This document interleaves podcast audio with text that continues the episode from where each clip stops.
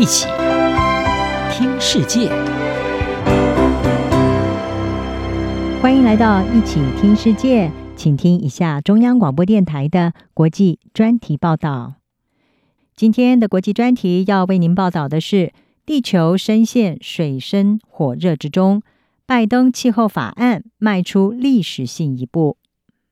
今年夏天，全球各地深陷水深火热之中。从中国、欧洲到美国，都出现严重的干旱、森林大火及水患。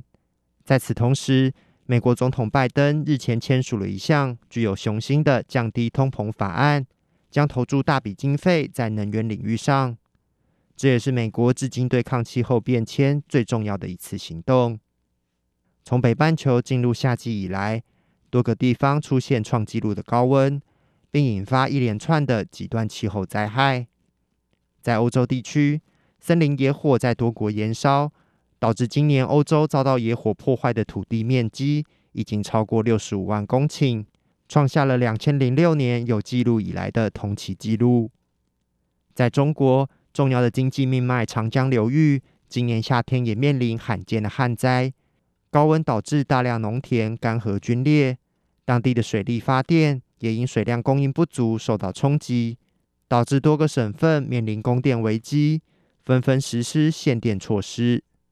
在美国南方德州的部分地区，在经历了一段时间的旱灾后，又遭遇到了数十年来最大的洪水侵袭。加州大学洛杉矶分校气候科学家史文指出，极端高温引发了这个夏天全球剧烈的水文灾害。在美国和事实上世界许多地方，这是一个气候极端的夏天，剧烈摆荡在一下子干旱、一下子洪水之间。很多地方我们看到创纪录的干旱，而又立刻爆发了创纪录的洪水，这种对比尤其极端。史文也解释，高温对极端气候的影响比想象中更加直接，因为大气就如同一块巨大海绵。当气温升高时，可以吸收更多水分，因此导致陆地的干旱，但同时也造成强度更大的降雨，因此形成了这种水患与干旱同时出现的情况。就在全球深陷水深火热的同时，美国在气候行动上迈出了重要一步。美国总统拜登在八月十七号正式签署了期待已久的降低通膨法案。这项法案将支出四千三百亿的预算，用于对抗气候变迁、降低药品价格等领域。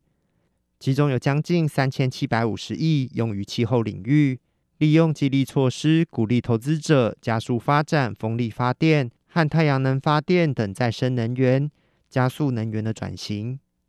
不过，为了在立法程序上取得妥协，这项法案为具体规范温室气体的排放量。而主要涉及预算支出，其中大部分是对产业、消费者和公共事业提供税收抵免和回馈。这项法案将促进电池储存以及再生能源的发展，并鼓励消费者购买友善气候的电器，购买电动汽车也能享有税收减免，并且也对碳捕捉、核电项目提供激励措施。但有批评人士指出，这项法案的规模，比拜登原先规划的重建美好未来方案小很多，而且考量到美国的碳排放量，美国的预算支出实际上仍落后于意大利、法国、南韩、日本和加拿大等国。此外，虽然化石燃料产业将会因为部分过量的甲烷排放而被征收更高的税收和费用，但是这项法案也对化石燃料产业有所妥协。包括允许化石燃料公司取得更多联邦土地和水域的租赁权。不论如何，这项法案对美国来说仍是重要的一步。美联社科学记者伯恩斯坦表示，许多国家都在等待美国采取气候行动，而这项法案也可以起到带头的效果，并对中国等其他主要碳排放国家施加压力。For years, for decades, the U.S. has talked 几十年来，美国一直在谈气候行动，但是没有行动，所以我们光说不做，这是第一次行动。如果美国这个巨大的污染者终于做点什么了，或许其他国家会愿意做得更多。而最大需要关注的是中国，它是第一大污染国，他们经常认为美国是光说不做。在三十四年前，科学家首次对气候变迁发出警告后，美国终于准备针对气候变迁采取重大行动。虽然这无法立即缓解全球各地严重的洪水、干旱与野火，但依然是在气候危机的应对上迈出了重要一步。央广编译郑锦毛报道。